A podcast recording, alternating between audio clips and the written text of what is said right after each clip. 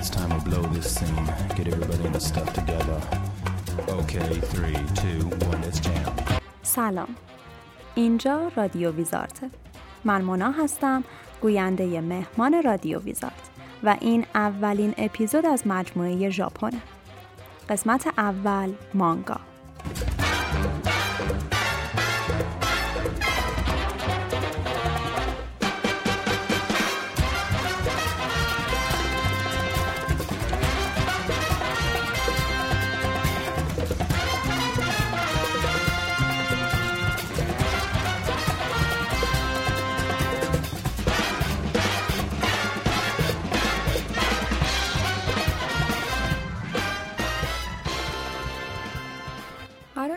فصل از رادیو ویزارت روی ژاپن تمرکز کنیم. یا بهتره بگم روی هنر ژاپن. همون مانگاها و انیمه هایی که خیلی دوستشون داریم. دنیایی که برای خیلی ها هنوز ناشناخته است ولی اونایی که میشناسنش توش غرق میشن. سعی می‌کنیم تو این چند اپیزود تا جایی که میشه داستان پرپیچ و خم و زیبا ولی گاهی بیرحم این صنعت رو براتون تعریف کنیم. و اما شروع این داستان با مانگاه. البته که میشه عقب ترم رفت ولی ما تصمیم گرفتیم از دنیای جذاب مانگا شروع کنیم و ببینیم توش چه خبره. اصلا مانگا چیه؟ از کجا اومده؟ تصورات کلی که دربارش وجود داره و باعث موزگیری های شدید علیهش میشه درست هستن؟ پس بریم که با همدیگه بشنویم.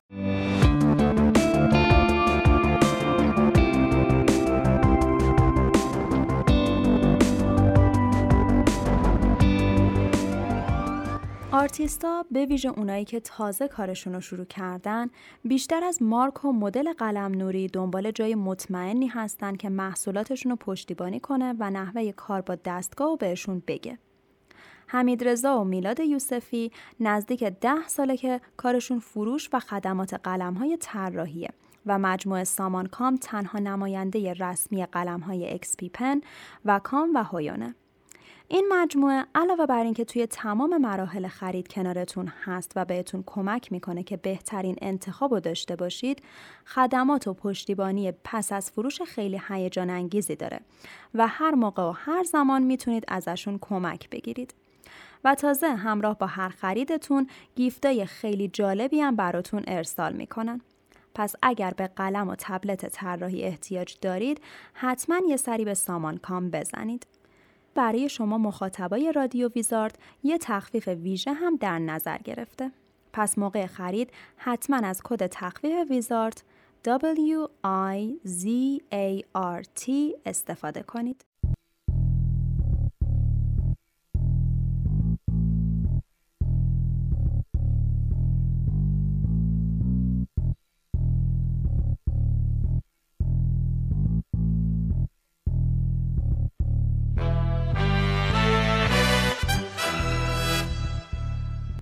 درسته که مانگا تو سطح جهانی صنعت خیلی سوداوری و تو این چند سال هم کلی طرفدار پیدا کرده. ولی به نظر میاد به خاطر یه سری محدودیت ها تو ایران که هممون باش آشنا هستیم یه کمی مورد قضاوت اشتباه و بیمهری قرار گرفته. این شد که تصمیم گرفتیم اولین اپیزود از سری اپیزودهای ژاپنو به مانگا اختصاص بدیم و تا جایی که میشه از جنبه های مختلف بررسیش کنیم. مانگا به طور کلی به داستانهای مصور یا کمیکای گفته میشه که تو کشور ژاپن تولید میشن. این شاید ساده ترین و کوتاهترین توضیحی باشه که میشه درباره مانگا داد. اما واقعیت اینه که دنیای مانگا خیلی گسترده تر از این حرف هست. دنیای مانگا بزرگتر از دنیای کتابای مصور تو هر جای دنیاست و این اول به خاطر پیشینه هنر تو ژاپن و دوم تنوع تو ژانر، موضوع و مخاطبه. تا جایی که گفته میشه مانگا بیشتر از چهل درصد صنعت نشر ژاپن رو به خودش اختصاص داده. مانگا امروز تو ژانرهای مختلفی مثل درام، اکشن، علمی تخیلی، romance، ورزشی، اروتیک، تاریخی، فانتزی و خیلی چیزای دیگه منتشر میشه. و مخاطباش از بچه های پیش دبستانی تا بزرگسالا تو هر رده اجتماعی و سنی که فکرشو بکنید هستن.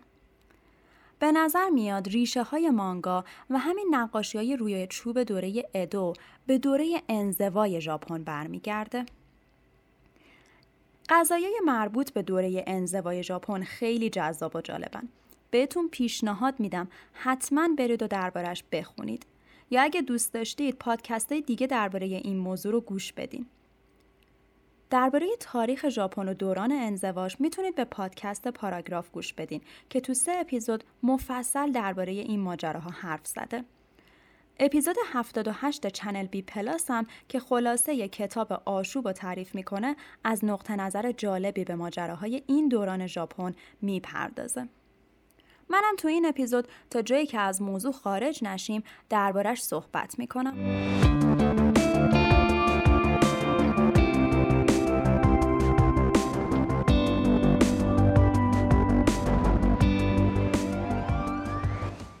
سگدست یه فروشگاه آنلاین مانگا، کمیک، art book و کتابای اورجینال خارجیه.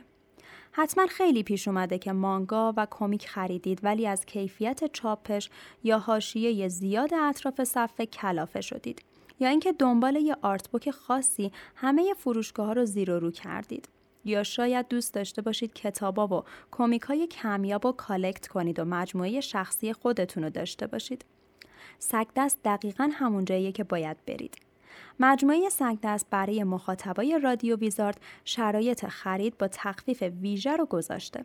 پس حتما موقع خرید بهشون کد تخفیف ویزارد رو بدید. W I Z A R T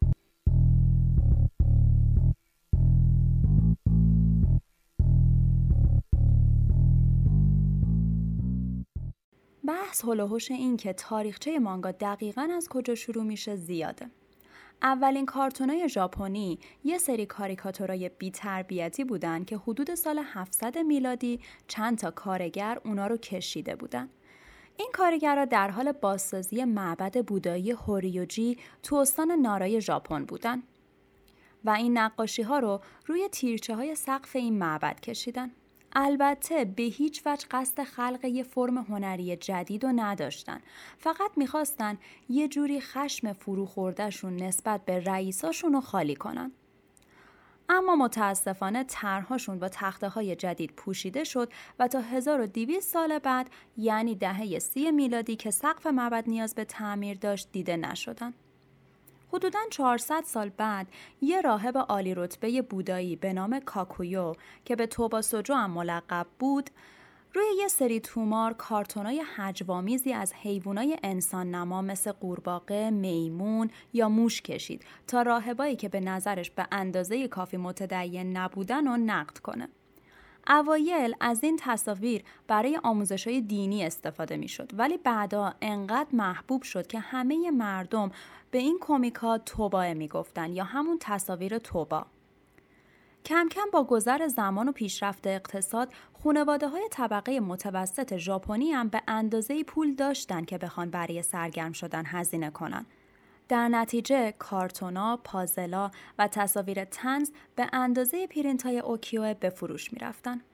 حالا اوکیوئه چیه؟ اوکیوئه همون چاپ چوبای زیبا و معروف قرن 17 تا 19 میلادیه که احتمالا همتون دیدین.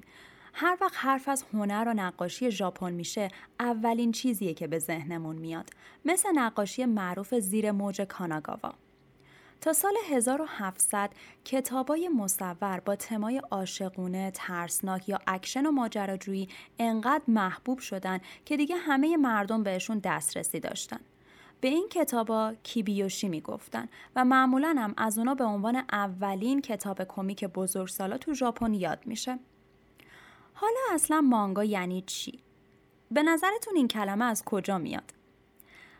به ادعای پروفسور آدام کرن کلمه مانگا برای اولین بار سال 1798 توسط شاعر، هنرمند و نویسنده‌ای به اسم سانتو کیودن به کار برده شده.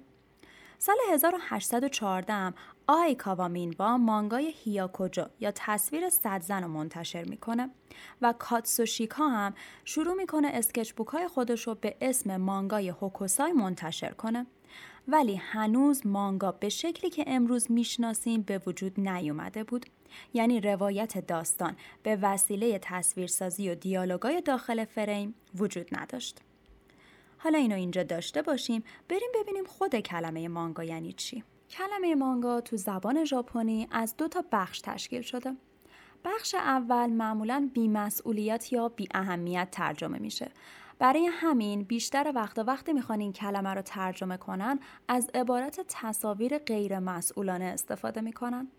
سال 1989 ایشینوموری شوتارو که یکی از مانگاکاهای تاثیرگذار تاریخ مانگا بود قصد داشت با عوض کردن معنی این کلمه ذهنیت مردم نسبت به اینکه مانگا یه سرگرمی مبتزل و دم دستی هست و تغییر بده قبلتر گفتم که شوتارو یه مانگاکای خیلی معروف بود مانگاکا یعنی کسی که مانگا رو خلق می‌کنه که بعدا بیشتر دربارهشون صحبت می‌کنیم شوتارو پیشنهاد کرد که بخش اول کلمه مانگا رو جوری که تلفظ کلمه تغییر نکنه جایگزین کنن. این شد که معنی مانگا به میلیون ها تصویر تغییر پیدا کرد. ولی ورژن قدیمی این کلمه انقدری جای پای خودش رو تو ذهن مردم محکم کرده بود که ایده شوتارو به جایی نرسید. حالا یه مقدار تو زمان برگردیم عقب.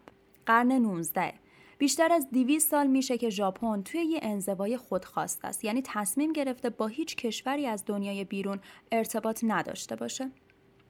حالا قرار نیست اینجا اتفاقای تاریخی و سیاسی ژاپن تو اون دوران رو توضیح بدیم. فقط در همین حد بدونید که این دوران انزوا زمانی بود که فرهنگ و هنر ژاپن پیشرفت خیلی زیادی کرد. اما بعد از گذشت بیشتر از 200 سال با ورود یه ناوگان آمریکایی به سواحلشون ژاپن یوهو فهمید که تو این دو قرن دنیا کلی پیشرفت کرده و خودشون به خصوص از نظر سیاسی، نظامی یا اجتماعی همون جایی که بودن درجا می زدن. این شد که ژاپن مجبور شد درای کشورش رو به روی دنیا باز کنه و به سرعت خودش رو به بقیه دنیا برسونه. یکی از روش های ژاپن برای این کار دعوت از خارجی ها به کشورش بود و همینطور فرستادن دانشجو به کشورهای دیگه. چند سال بعد از اینکه آمریکا ژاپن رو مجبور کرد بالاخره بعد از یه انزوای 214 ساله مرزاش رو روی مسافرا و تاجرا باز کنه زمانی بود که یه مهاجر بریتانیایی به اسم چارلز برگمن سال 1861 به یوکوهامای ژاپن رفت ویرگمن سی ساله خبرنگار و sketch artist مجله اخبار مصور لندن بود. توی ژاپن هم business های مختلفی مثل استودیوی عکاسی، آموزش زبان انگلیسی یا کلاس های هنری رو امتحان می کرد ولی در نهایت به انتشار مجله طنز Japan Punch پرداخت. ویرگمن این مجله رو با الگو برداری از مجله همنامش تو بریتانیا یعنی مجله London Punch منتشر می کرد. با اینکه مخاطب اصلیش جامعه خارجی رو به رشد ژاپن بود ولی خیلی زود تونست مخاطبای ژاپنی رو هم به خودش جذب کنه و انقدر محبوب شد که تا 25 سال تو کل آسیا به فروش می‌رفت. ترکیب شوخ طبعی خاص بریتانیایی ویرگمن با ارجاعات مستقیمش به مسائل روز و آدمای واقعی یه پدیده جدید توی ژاپن بود و باعث شد کم کم آرتیستای ژاپنی هم این سبک رو دنبال کنن. اینطوری شد که اولین کارتونای سیاسی ژاپن به وجود اومدن و کمتر از ده سال انقدر تو جامعه ژاپن جا افتادن که بعد از اون به هر تصویری که به نقد آدمای با نفوذ یا حکومتی میپرداخت پونچیه یا punch pictures می‌گفتن. ویرگمن توی هنرهای زیبا و تکنیک های کارتون کشیدن بین همکارا و شاگرداش نقش mentor رو داشت. در واقع میشه ویرگمن و پدر مانگا و هنر ژاپنی به سبک غربی دونست.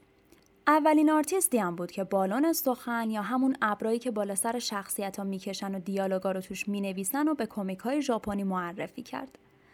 چند تا از شاگردای ویرگمن بعدا تبدیل به آرتیستای خیلی معروفی تو زمینه هنرهای غربی میشن.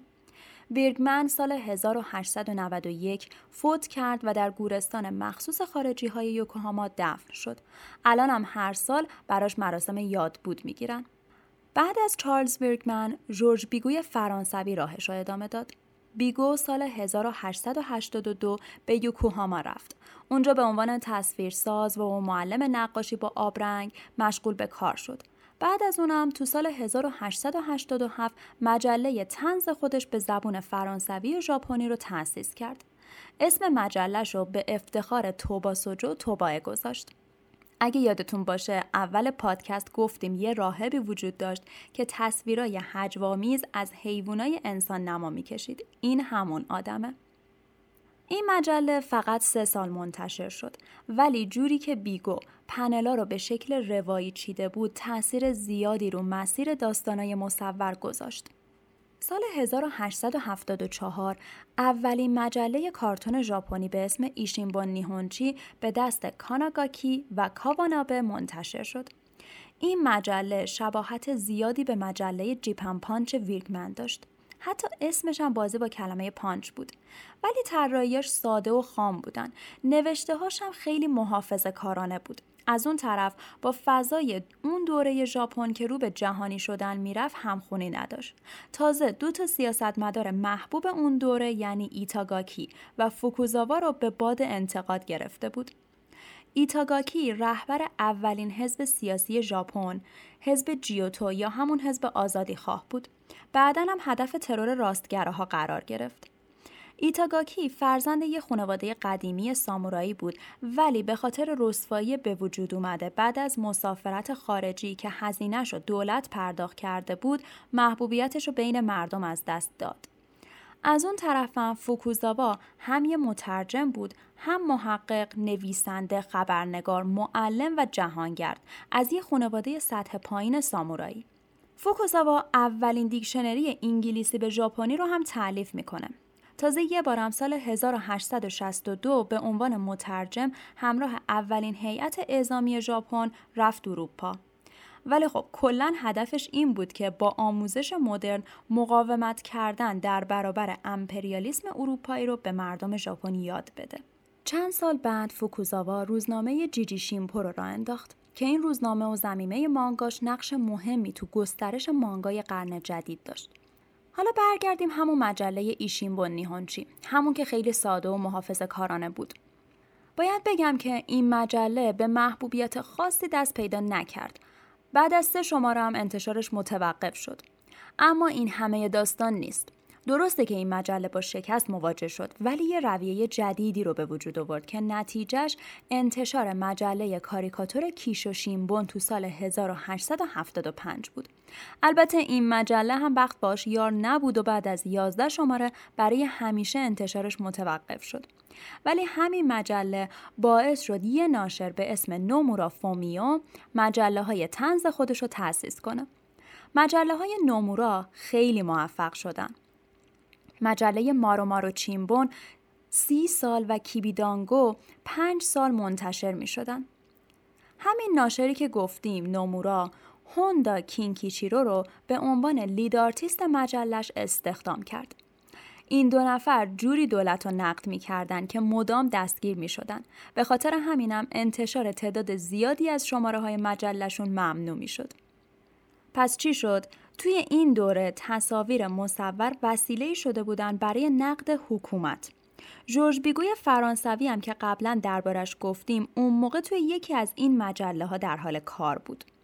قبلا گفتیم که با پیشرفت ژاپن و رونق اقتصادی اولویت خانواده ها برای سرگرمی و پول خرج کردن تغییر کرده بود. این شد که کم کم سر و کله مجله کودکان هم تو دنیای کتاب ژاپن پیدا شد. اولین مجله کودکان ژاپنی شونن سکای ایوایا سازانامی بود که نزدیک 20 سال منتشر می شد. ایوایا هم که یه نویسنده معروف بود از شهرتش برای تبلیغ مجله استفاده می کرد و می‌خواست مجله منتشر کنه که با اون هر پسر بچه ای از هر طبقه اجتماعی ارتباط برقرار کنه. موضوعش هم معمولا داستانه تاریخی، کارتونای سرگرم کننده و مقاله های درباره دنیای مدرن بودن. شماره اول مجله تصویر ولیعهد اون زمان مونهیته و ملکه افسانه‌ای ژاپنی ملکه جینگو روی جلدش بود. تو شماره های بعدی هم بورد گیم، کارت پستال و ترجمه داستانای کودکانه غربی وجود داشت. چند سال بعد یه مجله دخترانه به نام شوجوکای یا قلمروی دخترانم شروع به کار کرد. بعد از انتشار شوجوکای انتشاراتی که شونن سکای همون مجله پسرونه رو منتشر می‌کرد تصمیم گرفت مجله دخترونش رو هم به اسم شوجو سکای وارد این صنعت کنه و نویسنده ها و هنرمنده و شاگردای مهمی مثل آیاوا، یوسانو و موریتا که فمینیست و صلح طلب بودن رو به کار گرفت. همینطور داستانایی از کاواباتا یا سوناری رمان نویسی که بعدا برنده جایزه نوبل ادبیات شد و چاپ می کرد. انتشار شوجو سکای حدوداً 25 سال ادامه داشت. پس از این به بعد بدونید که هر جا شونن شنیدین مخاطبش پسر بچه هاست و هر جا شوجو یعنی مخاطبش دختر بچه هاست. کم کم ناشرای دیگه هم پا به این بازار تازه نفس گذاشتن. مجله تانکن سکای یا دنیای اکتشافات سال 1906 منتشر شد. تانکن سکای هم مثل شونن سکای پر از محتوای میهم پرستانه در مورد جنگ روسیه و ژاپن با افسانه های ماجراجویانه ژاپنی بود. این مجله ها شامل داستانای متنی، داستانای مصور یا امونوگاتاری می شدن.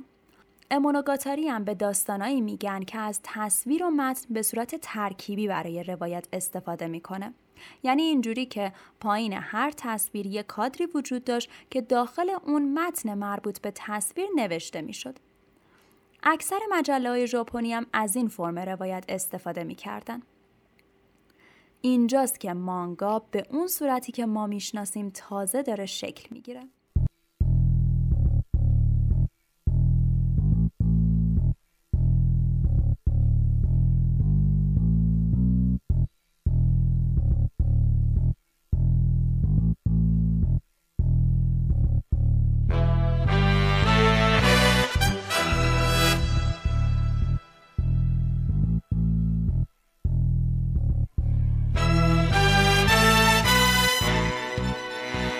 اوشیکاوا شونرو اولین نویسنده علمی تخیلی ژاپنی بود و تو همون انتشاراتی که شونن سکای شوجو سکای منتشر می شدن کار می کرد. اسم اولین رمانش زیردریایی جنگی داستان شگفتانگیز ماجراجویی جزیره بود و تو سال 1900 وقتی که هنوز دانشجوی حقوق بود منتشر شد. این رمان درباره جنگ ژاپن و روسیه بود. توی این رمان هم یه زیردریایی وجود داشت مثل زیردریایی داستانای ژول ورن. اوشیکاوا داستانای جنگی، قهرمانانه و کاراگایی می نوشت و اکثر داستاناش هم توسط کوسوگی میسی تصویر سازی می شدن. سال 1911 اوشیکاوا مجله خودش به اسم دنیای قهرمانی رو تأسیس می‌کنه. میسی هم با خودش می‌بره تا براش کار کنه. خیلی از آثارش هم بعدا الهام بخش انیمه ها و مانگاهای زیادی شدن. سال 1902 جیجی مانگا که ضمیمه یک شنبه جیجی شیمپو بود داستانی رو چاپ کرد به اسم سفر تاگوساکو و موکوبه به توکیو. این کمیک داستان سفر دو تا روستایی ساده دل به شهر توکیو بود و تونست برای شروع کار آرتیست و کارتونیست سیاسی اون دوران یعنی کیتازاوا خیلی مفید باشه. کیتازاوا اولین آرتیست ژاپنی بود که به استخدام یه مجله خارجی در اومد. ولی خب دیدگاه های ملی گرایانش زیاد به مزاق آمریکایی خوش نیومد و تو سال 1899 به جیجی شیمپو پیوست و شد یکی از مهره های اصلیشون.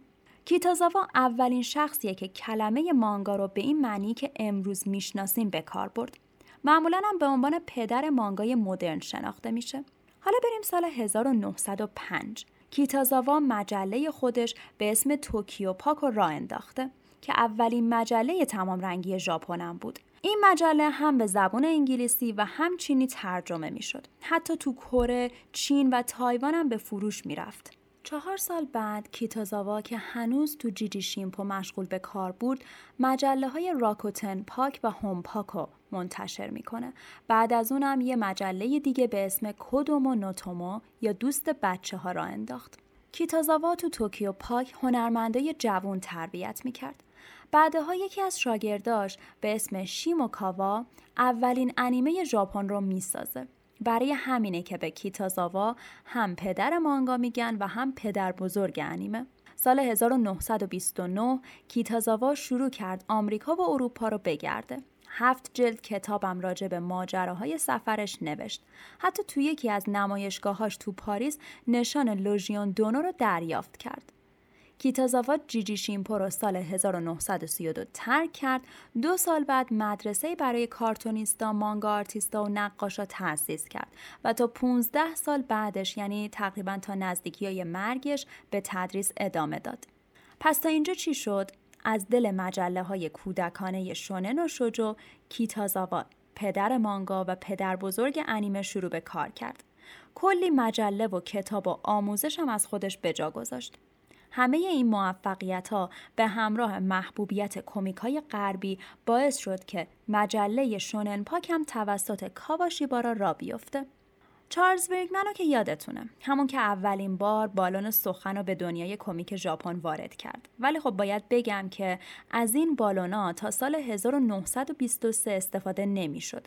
تا اینکه مجله آسایی گراف یک کمیک 13 صفحه‌ای چاپ کرد که توسط کاباشیما کاتسویچی و اودا کوسی کشیده شده بود.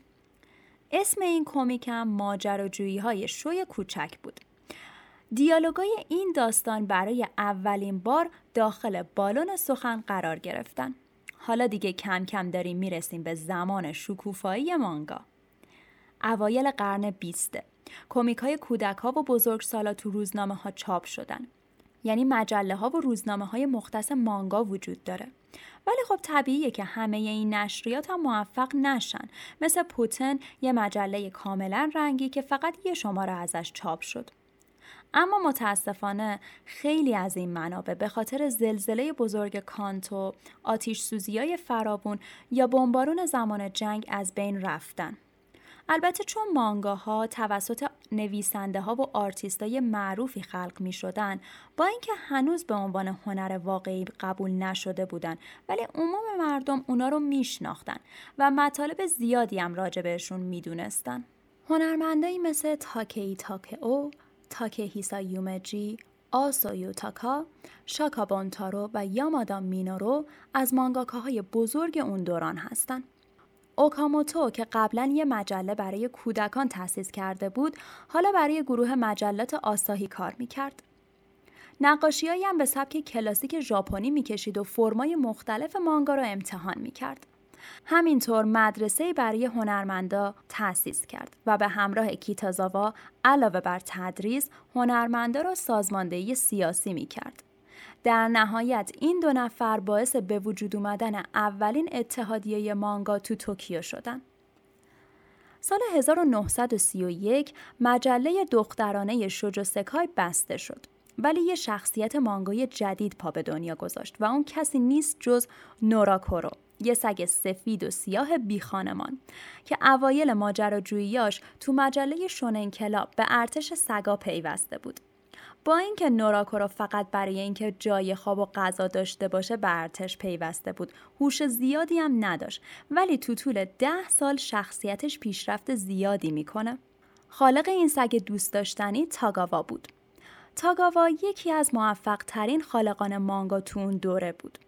سال 1928 بعد از کار کردن به عنوان نقاش نویسنده تنز و گذروندن سه سال تو ارتش که خب بیشک تاثیر زیادی هم رو آثارش داشت کار خودش رو تو مجله شونن کلاب شروع کرد. اول قرار نبود مانگای نوراکورو طولانی باشه ولی این شخصیت انقدر محبوب شد که تا سال 41 همچنان چاپ می‌شد و فقط تو دورانی که دولت چاپ مانگاها رو به خاطر جنگ و صرفه‌جویی تو کاغذ ممنوع کرده بود چاپش متوقف شد. انتشار ده ساله نوراکورو تو زمان خودش یه رکورد محسوب می‌شد برای اینکه طولانی ترین مانگای منتشر شده تا اون زمان فقط دو سال عمر کرده بود. نوراکورو از طراحی های توبا همون راهب معروف داستان و کمیکا و کارتونای غربی الهام زیادی گرفت. تو اون دوران انیمیشن و سینما منبع الهام خیلی از هنرمندا و تصویرگرا بود. مثلا شخصیت های والت دیزنی تو ژاپن خیلی محبوب بودن. خب قوانین سفت و سخت کپی رایت هم که اونجا وجود نداشت. این باعث شد که از شخصیتی مثل میکی ماوس خیلی تقلید بشه. تا حدی که تو یکی از شماره های نوراکورو میکی به کمکش میاد تا یه سری میمون بازیگوش رو به دام بندازه و یه جا جمع کنه. حدود سه سال بعد مانگای شاکابونتارو به اسم فعالیت های میکی منتشر شد. داستانش هم داستان استقبال قهرمانای مانگاها از کاراکترهای دیزنی تو سفرشون به ژاپن بود. از نوراکورو برای فعالیت های سودآور زیادی مثل مجله شونن کلاب و فروش محصولاتش استفاده می شد. سال 67 هم چاپ دوباره مانگای اون به محبوبیتش اضافه کرد. این کاراکتر هنوزم انقدر محبوبه که بعضی از مغازه های توکیو کالاهای مربوط به این شخصیت رو میفروشن. حتی تو دهه های بعدی هم از این کاراکتر تو انیمه های کوتاه، بلند و سریالی استفاده می شد. حالا یه نگاهی به ژانرهای مختلف مانگا بندازیم. اگه تا اینجای پادکست رو با دقت گوش کرده باشید حتما متوجه شدید که تا اوایل قرن بیست مانگاها ژانربندی خاصی نداشتن. از اوایل قرن 20 بود که مجله های مختلف شروع به چاپ و انتشار مانگا کردن و هر کدوم هم مخاطب خاص خودشونو داشتن. خب همونطوری که می‌دونید معروف ترین و محبوب ترین سبک مانگا شوننه. مانگاهای شونن عمدتا برای پسرای نوجوان طراحی میشن. ولی خب در واقع از هر سن و شخصیتی و هر جنسیتی مخاطب داره. این مانگاها معمولا از یه تم داستانی خاص استفاده می‌کنن. یعنی یه قهرمان کم سن و سال مبارزه های زیاد و جذاب سخت کوشی و تمرین های فراوون برای رسیدن به هدف اهمیت عشق و دوستی ناامید نشدن با کمی چاشنی تنز همه چیزی هستن که یه مانگای شونن رو به وجود میارن. پس اگه قصدتون اینه که سرگرم بشین ژانر شونن بهترین انتخابه. در مقابل شونن مانگای شجو رو داریم که برای دخترای نوجوان طراحی شدن. از اونجایی که تا حدود دهه 60 میلادی صنعت مانگا عموما توسط مردا اداره می‌شد شخصیت های مانگاها اکثرا پسرای نوجوان بودند دهه 60 و 70 بود که بالاخره هنرمندای زنم پا به این عرصه گذاشتن و شاهد به وجود اومدن مانگای شجاع با قهرمانای دختر بودیم. علاوه بر این دوتا ژانر سبک سینن رو هم داریم که مخاطب اصلیش مردای جوون هستن. همینطوری که می‌بینید متاسفانه تقسیم بندی مانگاها خیلی جنسیت زده است. و در واقعیت هر کس با هر سن و جنسیتی می‌تونه مخاطب این مانگاها باشه. مانگاهای سینن هسته داستانی بالغتری نسبت به شونن دارن. محتواشون هم یه کمی خشونتش بیشتره و غالبا هم صحنه‌های جنسی توش زیاده. همتای معنس سینن مانگاهای جوسی هستند که برای زنای بزرگسال در نظر گرفته شدن. معمولا داستاناشون درامای عاشقانه و پرحرارته. در آخر مانگاهای کدوموموکه رو داریم که مخصوص کودکان هستند و خب از اونجایی که می‌دونید محتوای این مانگاها بیشتر معصومانه، اخلاقی و تا حد زیادی آموزشیه. اوایل تو مانگاهای شونن همه نقشه اصلی متعلق به مردا بود. زنها فقط نقشه فرعی مثل خواهر، مادر یا گهگاهی دوست دختر داشتن. مثلا از 9 تا سایبورگ مانگای سایبورگ 209 اثر ایشینوموری فقط یکی از اونا معنس بود و اونم خیلی زود از داستان حذف شد. ولی به مرور از دهه 80 نقش زنا و دخترها تو مانگاهای شونن پررنگ تر شد. مثلا تو دکتر اسلامپ توریاما شخصیت اصلی داستانی یه ربات قدرتمند دختر به اسم نوریماکی آرار است.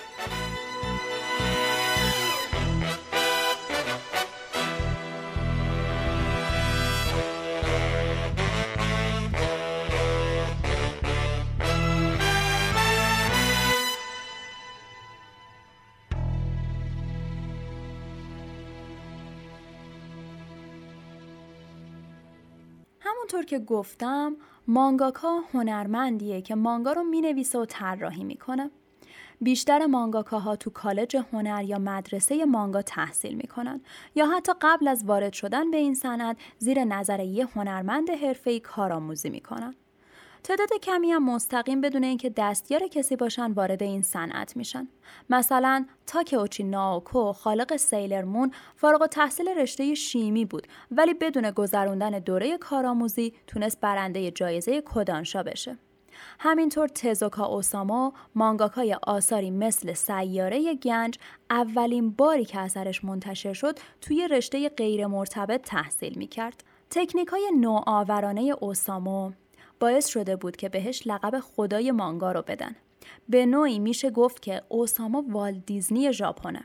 البته این مقایسه خیلی هم درست نیست برای اینکه اوساما علاوه بر آثار کودکانه آثاری برای مخاطب بزرگسالم داره. اوساما با انتشار مانگای جزیره گنج سال 1947 انقلاب مانگا تو ژاپن رو شروع کرد. بقیه آثارش مثل استرو بوی، شاهزاده شوالیه، کیمبا شیر سفید و آثار بزرگ سالانش مثل بلک جک، ققنوس و بودا خیلی محبوب و تاثیرگذار بودن و همشون جایزه زیادی گرفتن. اوساما قصد داشت با آثارش پیام صلح به گوش مخاطباش برسونه. متاسفانه سال 1989 به دلیل سرطان معده درگذشت.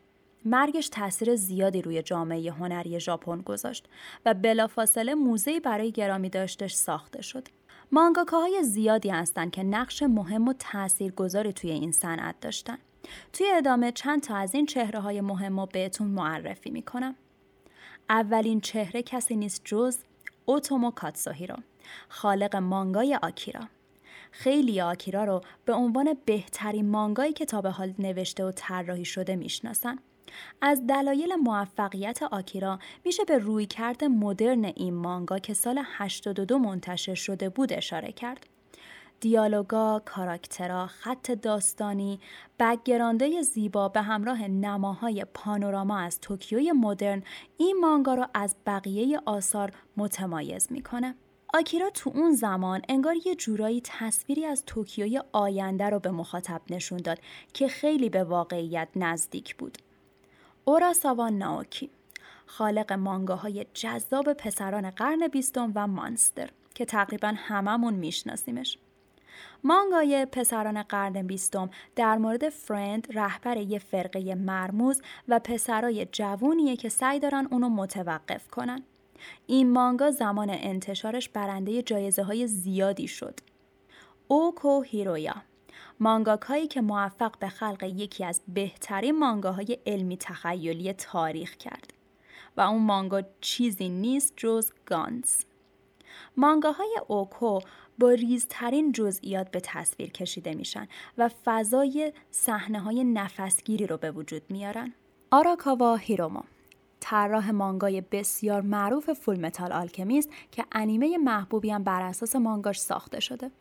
موفقیت چشمگیر خانم آراکاوا تو فضای صنعت مانگای شونن که غالبا توسط مردا خلق میشه خیلی قابل توجهه.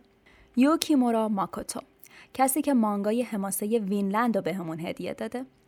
این مانگا پر از خشونت و خونریزیه و به شکلی واقع گرایانه به تصویر کشیده شده. به قدری هم پرکار بوده که به جای حالت معمول انتشار هفتگی ماهانه منتشر می شده. کلمپ یه گروه طراحی مانگا که از چهار مانگاکای خانم تشکیل شده و مانگاهایی تو هر دو سبک شونن و شوجو منتشر کرده. معروف ترین اثر اونا کارد کپتر ساکورا هست که طراحی خاص لباسا و شخصیتاش طرفدارای زیادی داره. کلم تا الان موفق به فروش 100 میلیون جلد مانگا شده. موراتا یوسکه یکی از ستونای نسل جدید هنرمندای ژاپنیه. تکنیکاش تو طراحی مانگا استفاده خاصش از رنگ و خط به همراه جزئیات فراوون شخصیت پردازی داستاناش از عوامل موفقیت اون توی این صنعته. معروفترین اثر موراتا One Punch Man هستش که جزئیاتش ترکیب اکشن و کمدی داستانش مثال زدنیه. ایتو جونجی عزیز خالق بهترین آثار ترسناک تو مدیوم مانگا ایتو از سن کودکی به نقاشی خواهر بزرگترش و مانگاهای اومزو کازو علاقه زیادی داشت و باعث شد بعدها به سمت خلق آثار ترسناک کشیده بشه. از شناخته شده ترین آثار ایتو هم اوزوماکی و تومیه هستش. آسانو اینیو که بیشتر به خاطر مانگای اویاسامی پامپان مشهوره. آسانو آثار واقع گرایانه توی ژانرهای مختلف از عاشقانه گرفته تا ژانر وحشت و روانشناختی منتشر کرده. تاکئوچی ناوکو مانگاکای سیلرمون که داستان دختر نوجوانیه که ناخواسته پا به دنیای قهرمانانه می‌ذاره. آثار تاکئوچی به خاطر شخصیت های پریگونه و خطوط ظریفش از کارای بقیه مانگاکاها متمایز میشه. نفر بعدی کسی نیست جز میورا کنتاروی فقید با اثر زیبای ناتمومش برزک که از پرفروشترین مانگاهای جهانیه. این دارک فانتزی از سال 1984 در حال انتشاره و طبق آخرین اخبارم قرار ادامه اونو موریکوجی دستیارش طراحی کنه.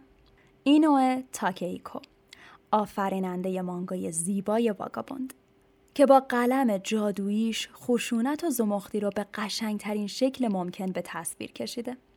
شخصیت پردازی فوقالعاده، تصویرسازی زیبا، درک عمیقش از فرم، پرسپکتیو و زخامت خط از ویژگی های خاص اینا است.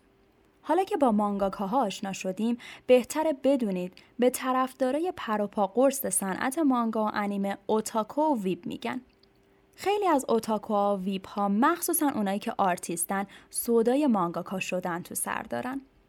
خب چه چیزی بهتر از این شغل رویایی؟ داستان پردازی، طراحی، ملاقات با مانگاکاهای مورد علاقه. بله خب متاسفانه این همه واقعیت نیست. همه می‌دونیم که با رشد عرضه تقاضا هم زیاد میشه. توی این صنعت هم با رشد تقاضا فرهنگ تولید انبو هم به وجود میاد. ولی خب این بین مانگاکا بیشترین صدمه رو می‌بینن. مانگاکا بودن نه تنها رویایی نیست بلکه یه شغل به شدت سخت با مشکلات زیاده. ساعت کاری زیاد، استراحت کم، حقوق پایین، استرس بالا اینا تنها یه بخشی از مشکلات این شغله.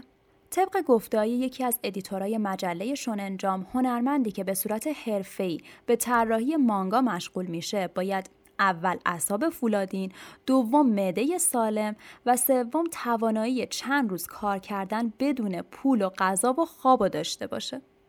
گفته شده یه مانگاکا به طور میانگین تنها سه ساعت در هفته وقت آزاد داره. به عنوان مثال کیشیموتو خالق ناروتو 19 ساعت در روز کار می‌کرد و 5 ساعت وقت داشته تا نهار و شام بخوره و یه دوش بگیره و تازه بخوابه. طبق گفته کاری شجی خبرنگار کار کردن به عنوان مانگاکا یه جور بردگی داوطلبانه همراه با ریسک بالای شکسته. بدون شک کار کردن زیاد مشکلات سلامتی هم به همراه خودش میاره. سال 2011 یکی از اعضای تیم کلم به دلیل کار زیاد و گذراندن ساعتهای فراوون پشت میز دچار شکستگی فشاری ستون فقرات شد.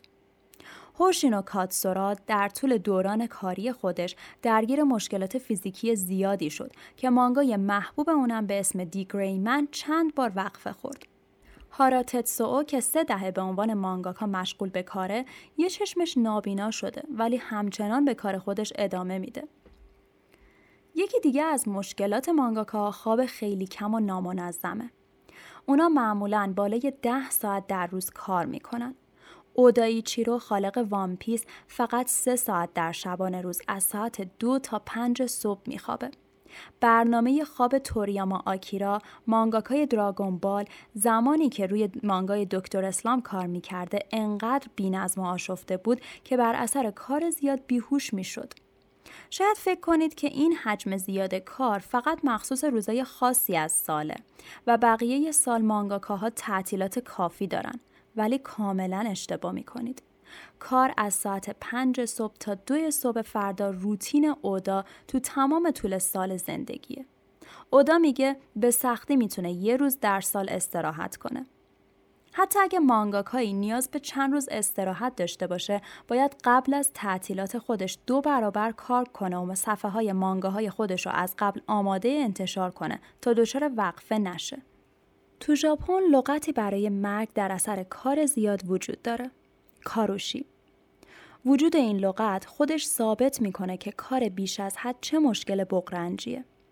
شیوماچی کونا تصویرسازیه که زمانی خودش 100 ساعت در ماه اضافه کاری می‌کرد. بعد از خودکشی دوستش سال 2015 کمیک کوچیکی کشید که توی اون هنرمندی روبروی قطار وایستاده و با خودش میگه اگر یه قدم دیگه بردارم لازم نیست فردا سر کار برم. تو سال 2017 هم یکی از انیماتورای ناروتو فوت کرد و دلیل مرگش رو کاروشی اعلام کردن. با توجه به این حجم سختی کار انتظار میره که حداقل حقوق این هنرمندا زیاد باشه ولی اینطور نیست.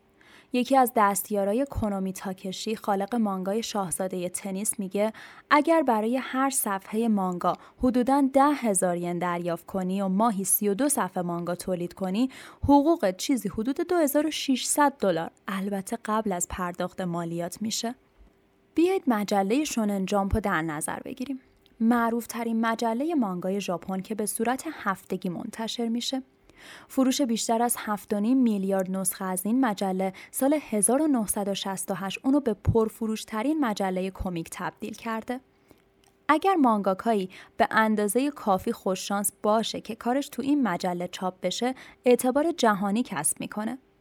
خیلی مانگاکاها کل زندگی خودشون رو صرف آماده کردن داستانی می‌کنن که در نهایت تو این مجله چاپ بشه. اگر موفق بشن نتیجه کارشون تو معرض دید میلیون ها خواننده از کل دنیا قرار می‌گیره. شوننجام یه مجله هفتگیه.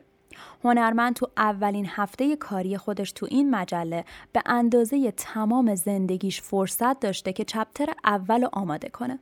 برای اینکه واکنش مردم به اولین چپتر سرنوشت کل داستان رقم می‌زنه. بعد از اولین هفته اونا مجبورن 20 صفحه دیگر رو توی یه هفته طراحی و رنگامیزی کنن. هفته بعدم همین کار رو ادامه میدن و این پروسه انقدر تکرار میشه که یا قرارداد اونا به هم بخوره یا داستان تموم بشه. علاوه بر این مانگاکاهای حرفه‌ای تحت فشار بیشتری قرار دارن که هر چپتر به اندازه کافی جالب و هیجان انگیز باشه. درست مثل اینه که نویسنده یه رمان تلاش کنه همه فصلای کتابش به اندازه فصل اول جذاب باشن. اونایی که تو کار خودشون موفق شدن چندین دهه به این شکل کار کردن. خالق One Piece رو یادتونه که فقط سه ساعت در طول شبانه روز میخوابید اودا حتی وقتی تو بیمارستان بستری بود هم در حال کشیدن پنلای One Piece دیده می‌شد.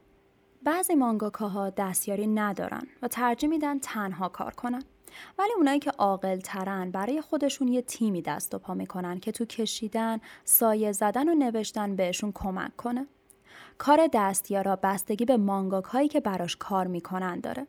بعضی دستیارا فقط تصویرای زمینه رو می‌کشن بعضیشون هم باید کل صفحه مانگا رو که مانگاکا طرح کلی اونو کشیده تموم کنن جیمی لینلانو که دو سال دستیار تاکشی بود میگه ما دستیارا خیلی کار می‌کردیم خیلی بیشتر از سنسه حقوقمون خوب بود ولی 16 ساعت در روز و 20 الا 25 روز در ماه کار می کردیم. به طوری که امکان نداشت خارج از کار زندگی اجتماعی خودمون رو داشته باشیم. اگر مانگاکایی باشید که هنوز موفقیت چندانی کسب نکرده نمی‌تونید دستیار استخدام کنید. بعضی از کارا هستن که مانگاکاها وقت کافی برای انجامشون ندارن یا ترجیح میدن اونا رو انجام ندن. مثلا ناگایی گو مانگاکای معروف دویلمن دستیار ویژه‌ای فقط برای طراحی وسایل نقلیه نظامی مثل تانک و هلیکوپتر داشت. ولی همونطور که جیمی لینلانا توضیح میده استخدام دستیار برای کم کردن فشار کاری چیزی نیست که هر مانگاکایی تواناییش رو داشته باشه. طبق گفته اون مانگاکاهای موفق تر دستیارایی استخدام می‌کنن که به اونا کمک کنه ولی بقیه مانگاکا که توانایی این کارو ندارن معمولا ساعتهای زیادی به طراحی مشغولن و به ندرت پیش میاد که به معاشرت با بقیه بپردازن چون نه پولشو دارن نه زمان کافی برای این کار بعضی از اونا به اندازه‌ای برای رسیدن به ددلاین کار استرس می‌گیرن که در نهایت خسته و از کار افتاده میشن. در مورد سختی کار مانگاکاها گفتیم. بیایم مثلا روی یکیشون دقیق بشیم. واگابوند یکی از معروفترین مانگاهای دنیاست با یه داستان تاریخی و جنگی. داستانش درباره زندگی یه شمشیرزن افسانه‌ایه. معروفترین سامورایی تاریخ. این مانگا چه تو داستان چه تو تصویرسازی شاهکاره. شخصیت پردازیاش معرکن.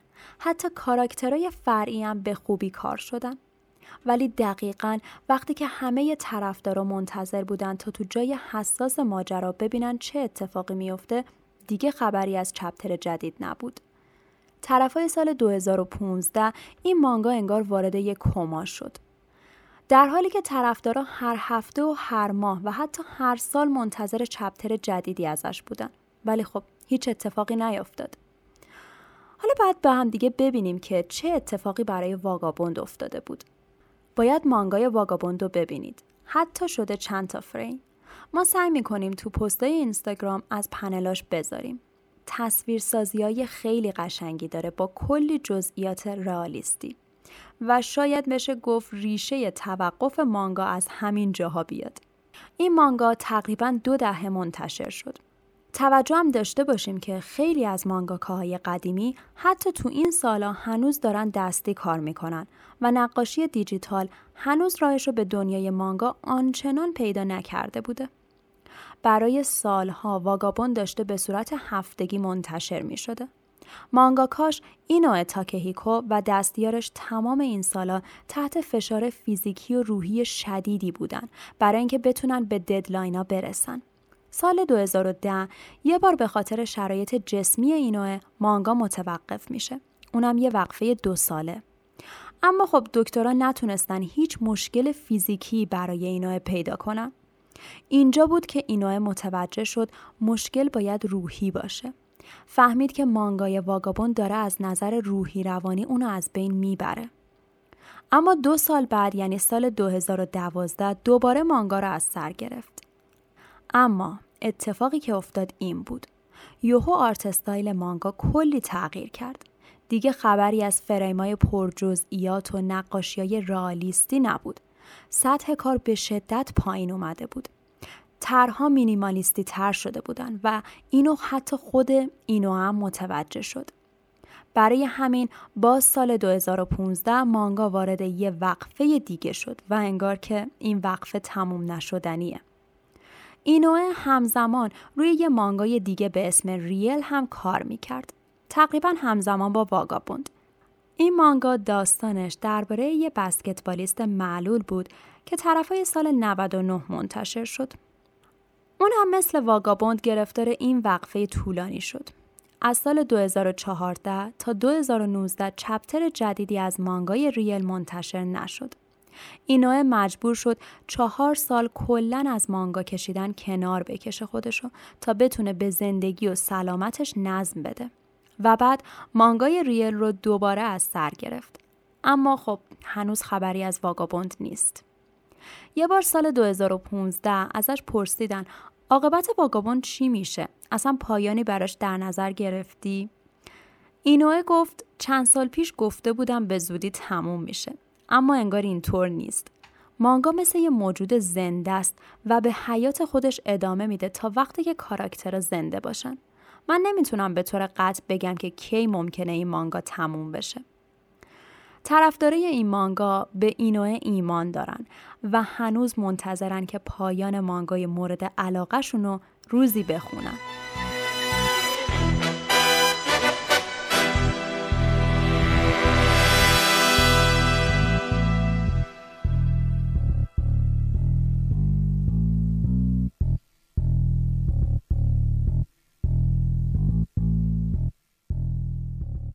دنیای مانگا هم مثل هر صنعت موفق دیگه ایه. اگه کسی پول و قدرت داشته باشه تقریبا مسیر براش همواره. حالا این پول و قدرت از هر طریقی ممکنه به کمکش بیاد. گرچه هنوزم به خاطر شرایط سخت کاری خیلی از مانگاکاها به اون ثروتمندی که فکرشو می‌کنیم نیستن اما بعضیشون از مزیت‌های دیگه شهرتشون سوء استفاده می‌کنن. چند سال پیش نوبوهیرو واتسوکی مانگاکا و خالق franchise معروف رورونی کنشین به جرم داشتن تصاویر و ویدیوهای پورنوگرافی کودکان رفت زیر ذره بین و پلیس تو تحقیقاتش چند صد تا نوار ویدیویی پورنوگرافی کودکان رو تو محل کار و خونش کشف کرد. احتمالا دارید با خودتون فکر می‌کنید که کار این مانگاکا اینجا تموم شده و به تاریخ پیوسته. اما اینطور نیست. یک سال بعد فقط با پرداخت 1500 دلار جریمه شد و شروع کرد به ادامه مانگا. البته این اتفاق برای هر کسی نمیافته و فقط آدمای بانفوذ می‌تونن اینجوری قصر در برن. چند وقت پیش هورکوشی مانگاکای مای هیرو آکادمی مانگای معروفی که تبدیل به انیمه سریالی هم شده رفت زیر ذره بین. و حتی تیمش هم نامه های تهدیدآمیز از طرف طرفدارا دریافت می‌کردن. حالا قضیه چی بود؟ به خاطر اسمای عجیبی که برای کاراکترها انتخاب کرده بودن این اتفاق افتاد. اسم بعضی کاراکترها به اتفاقا و آدمایی توی تاریخ ربط داشتن که برای خیلی از خواننده ها خوشایند نبود. مثلا کاراکتری به اسم لوگ این اسمی بود که تو دوره تاریک ژاپن موقع جنگ جهانی به نمونه های آزمایشی انسانی گفته می‌شد.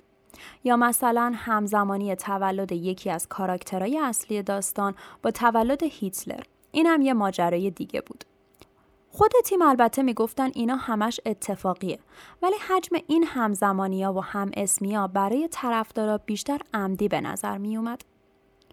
اتفاقای اینجوری شاید تو صنعت سرگرمی غربی بتونه جلوی انتشار یه اثر رو بگیره ولی همینطور که می‌بینید مای هیرو آکادمیا همچنان پابرجاست. از این اتفاقا زیاد افتاده و باز هم اتفاق میافته. ولی همچنان نمیشه به خاطر انحرافای اخلاقی یا انتخابای اشتباه یه آرتیست برای همشون یه نسخه پیچید و به همشون برچسب زد. خیلی موقع ها مانگاکاها هم از طرف طرفداراشون و هم از طرف publisher ها تحت فشار هستن. مشکلات جسمی به کنار با هر chapter ی که طرفدارا رو راضی نگه نداره سری تهدید به مرگ میشن و خیلیاشون به خاطر همین کلی مشکلات روحی و روانی دارن. مثلا فوجیماکی مانگاکای مانگا و انیمه پرطرفدار بسکتبال کوروکو مدت زیادی تهدید به مرگ می شده. جالب اینجاست که این مانگا واقعا داستان خاصی نداره و یه درام ورزشی معمولیه. ولی ماجرا تا حدی پیش رفته بوده که طرف یه بشک مواد سمی رو تو سالن بسکتبال یه دانشگاهی می‌ذاره با یه یادداشت روشت که من از فوجیماکی متنفرم. اون حتی نامه تهدیدآمیز به مدرسه که این مانگاکا توش درس میخوندن فرستاده بوده. تو نامه هم یه پودر سفید رنگ مشکوک وجود داشته. این ماجرا هی داشته بزرگ و بزرگتر می شده و کم کم حتی جاهایی که سیدیای این انیمه رو میفروختنم تهدید می شدن. بعدا این آدم رو دستگیر می‌کنن و به چهار سال زندان محکوم می‌کنن. بیشتر از 400 تا نامه تهدیدآمیز به event ها، فروشگاه ها، سالن بسکتبال و هر جایی که به این مانگا مربوط می شده می فرستاده. تو دادگاه گفته بوده که به فوجیماکی حسودی می کرده و از اینکه انقدر کارش طرفدار داشته حرص می خورده. برای همینه که خیلی از مانگاکاها و آرتیستای شرقی هویت خودشونو فاش نمی‌کنن. قبل از اینکه بریم یکم هم درباره دستیارای مانگاکا صحبت کنیم. با اینکه مانگاکا بودن خیلی سخته و اصلا اسم رو از پیدا کردن توی این صنعت مثل گذشتن از هفتخان رستمه اما خب بودن کسایی که این وسط دستیار مانگاکاهای معروف بودن و بعدا تونستن با مانگای خودشون شهرت پیدا کنن. مثلا اگه اهل مانگا باشید حتما حتی اگه Chainsaw Man رو نخونده باشید اسمش رو شنیدین. جدیداً هم انیمش رو ساختن و تو سالای آینده پخش میشه. مانگاکای Chainsaw Man فوجیموتوه. دستیاراش تاتسویا اندو، یویجی کاکو و یوکینوبو تاتسو هر سه تاشون تونستن با مانگای خودشون معروف بشن. تاتسویا اندو مانگاکای Spy Family ه که همین چند وقت پیش فصل اول انیمش هم پخش شد و در سطح جهانی ازش استقبال شد. یویجی هم مانگاکای هیلز پارادیسه. البته این مانگا هم قراره به زودی انیمه بشه. یوکینوبا هم مانگای دان دان دان رو نوشته. بریم چند تا دیگه از این دستیارای سابق که خودشون الان مانگاکاهای معروفی هستن رو بشناسیم. های جم نویپو یکی از معروف ترین مانگاهای ورزشی درباره بکسه. انیمه معروفی هم داره. مانگاکاش موریکاواست. یکی از معروف ترین مانگاکاهای تاریخ دستیار ایشون بوده. می‌تونید حدس بزنید کی؟ حضرت کنتارو میورا مانگاکای فقید برزک. یکی از همون قربانیای کار سخت که امسال جون خودش رو از دست داد و طرفداری برزکو حسابی شوکه و ناراحت کرد. حالا یکی از دستیارای خود کنتارو میورا هم مانگای معروف March Comes in Like a Lion رو نوشته که اسمش چیکاست. درباره واتسوکی و انحرافای اخلاقیش صحبت کردیم. ایشون با همه اسم و رسمش و سابقه خراب و رسوایی اخلاقیش دستیار مانگاکای Death Note یعنی اوباتا بوده. حالا دستیار واتسوکی کی بوده؟ اودا مانگاکای One Piece که همچنان داره با قدرت جلو میره و فکر می‌کنم حالا حالاها قصد نداره تمومش کنه. در مورد Vagabond و دستیارش و فشارای کاریشون هم صحبت کردیم. دستیارش اسمش هارو بوده. هارو خودش مانگای فوق‌العاده Kingdom و نوشته. حالا فکر می‌کنید دستیار هارو کیه؟ اینجا جالب میشه دستیار هارو کسی نیست جز ایشیدا مانگاکای Tokyo Ghoul می‌بینید این دستیاری پیش بزرگا و اساتید چه جواهرایی و تحویل جامعه مانگا داده؟ چند نفر دیگرشون هم معرفی می‌کنم. ایگاوا مانگاکای گلدن بوی بوده. دستیارش یکی از بهترینای مانگاست. ساکاموتو که مانگاهای ایناسنت و کلایمر را نوشته. یکی از دستیارای ایگاوا هم فوجیساوا بوده. مانگای عجیب و غریب و بامزه Great Teacher اونیزاکا توسط ایشون نوشته شده. و دیگه نوبتی هم باشه نوبت ناروتوه دستیار کیشیموتو ایکموتو مانگای بروتو رو نوشته. اگه دنبال خوندن مانگای خوب هستید همین آثاری که اینجا معرفی کردیم می‌تونه شروع خیلی قدرتمندی باشه براتون. البته به غیر از بروتو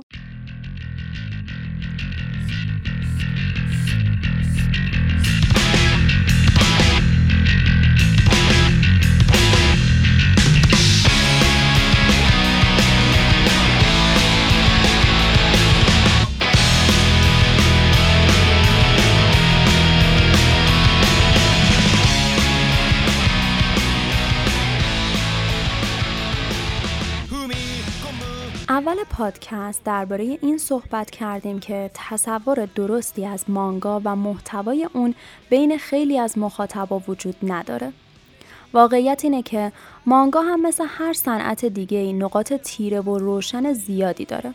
برای مثال تنوعش تو سبک و موضوعای داستانی باعث شده بعضی یه ژانر رو به کل صنعت بست بدن و یا با رسوایی و بدنامی یه مانگاکا بقیه مانگاکاها رو زیر سوال ببرن اما در اصل این صنعت انقدر گسترده است که نمیشه به همین آسونی قضافتش کرد یا حتی کنارش گذاشت.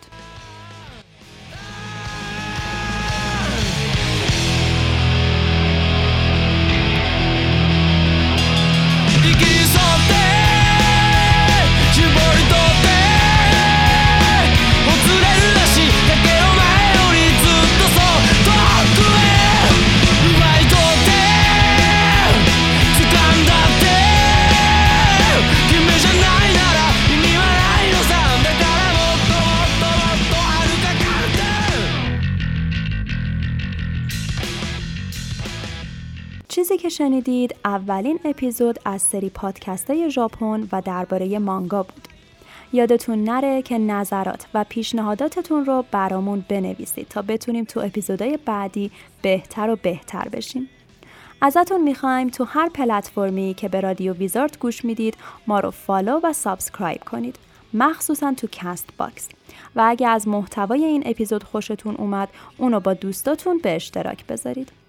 تا اومدن اپیزود بعدی اینستاگرام ویزارت به آدرس ویزارت.فستیوال رو دنبال کنید. سعی می‌کنیم پستای تکمیلی رو درباره این پادکست منتشر کنیم. تو این اپیزود من، مونا مناجاتی و کیمیا قاسمی تیم تحقیق و مشاوره بودیم. نسترن مختاری کار ترجمه رو به عهده داشت. آرش ناسه، سریا مختاری و هانیه زهرایی هم کارای هماهنگی، پشتیبانی، گرافیک و ادیت رو انجام دادن. ممنون از همتون که به این اپیزود گوش دادید. اپیزود بعدی درباره انیم است. اونو از دست ندید. خداحافظ.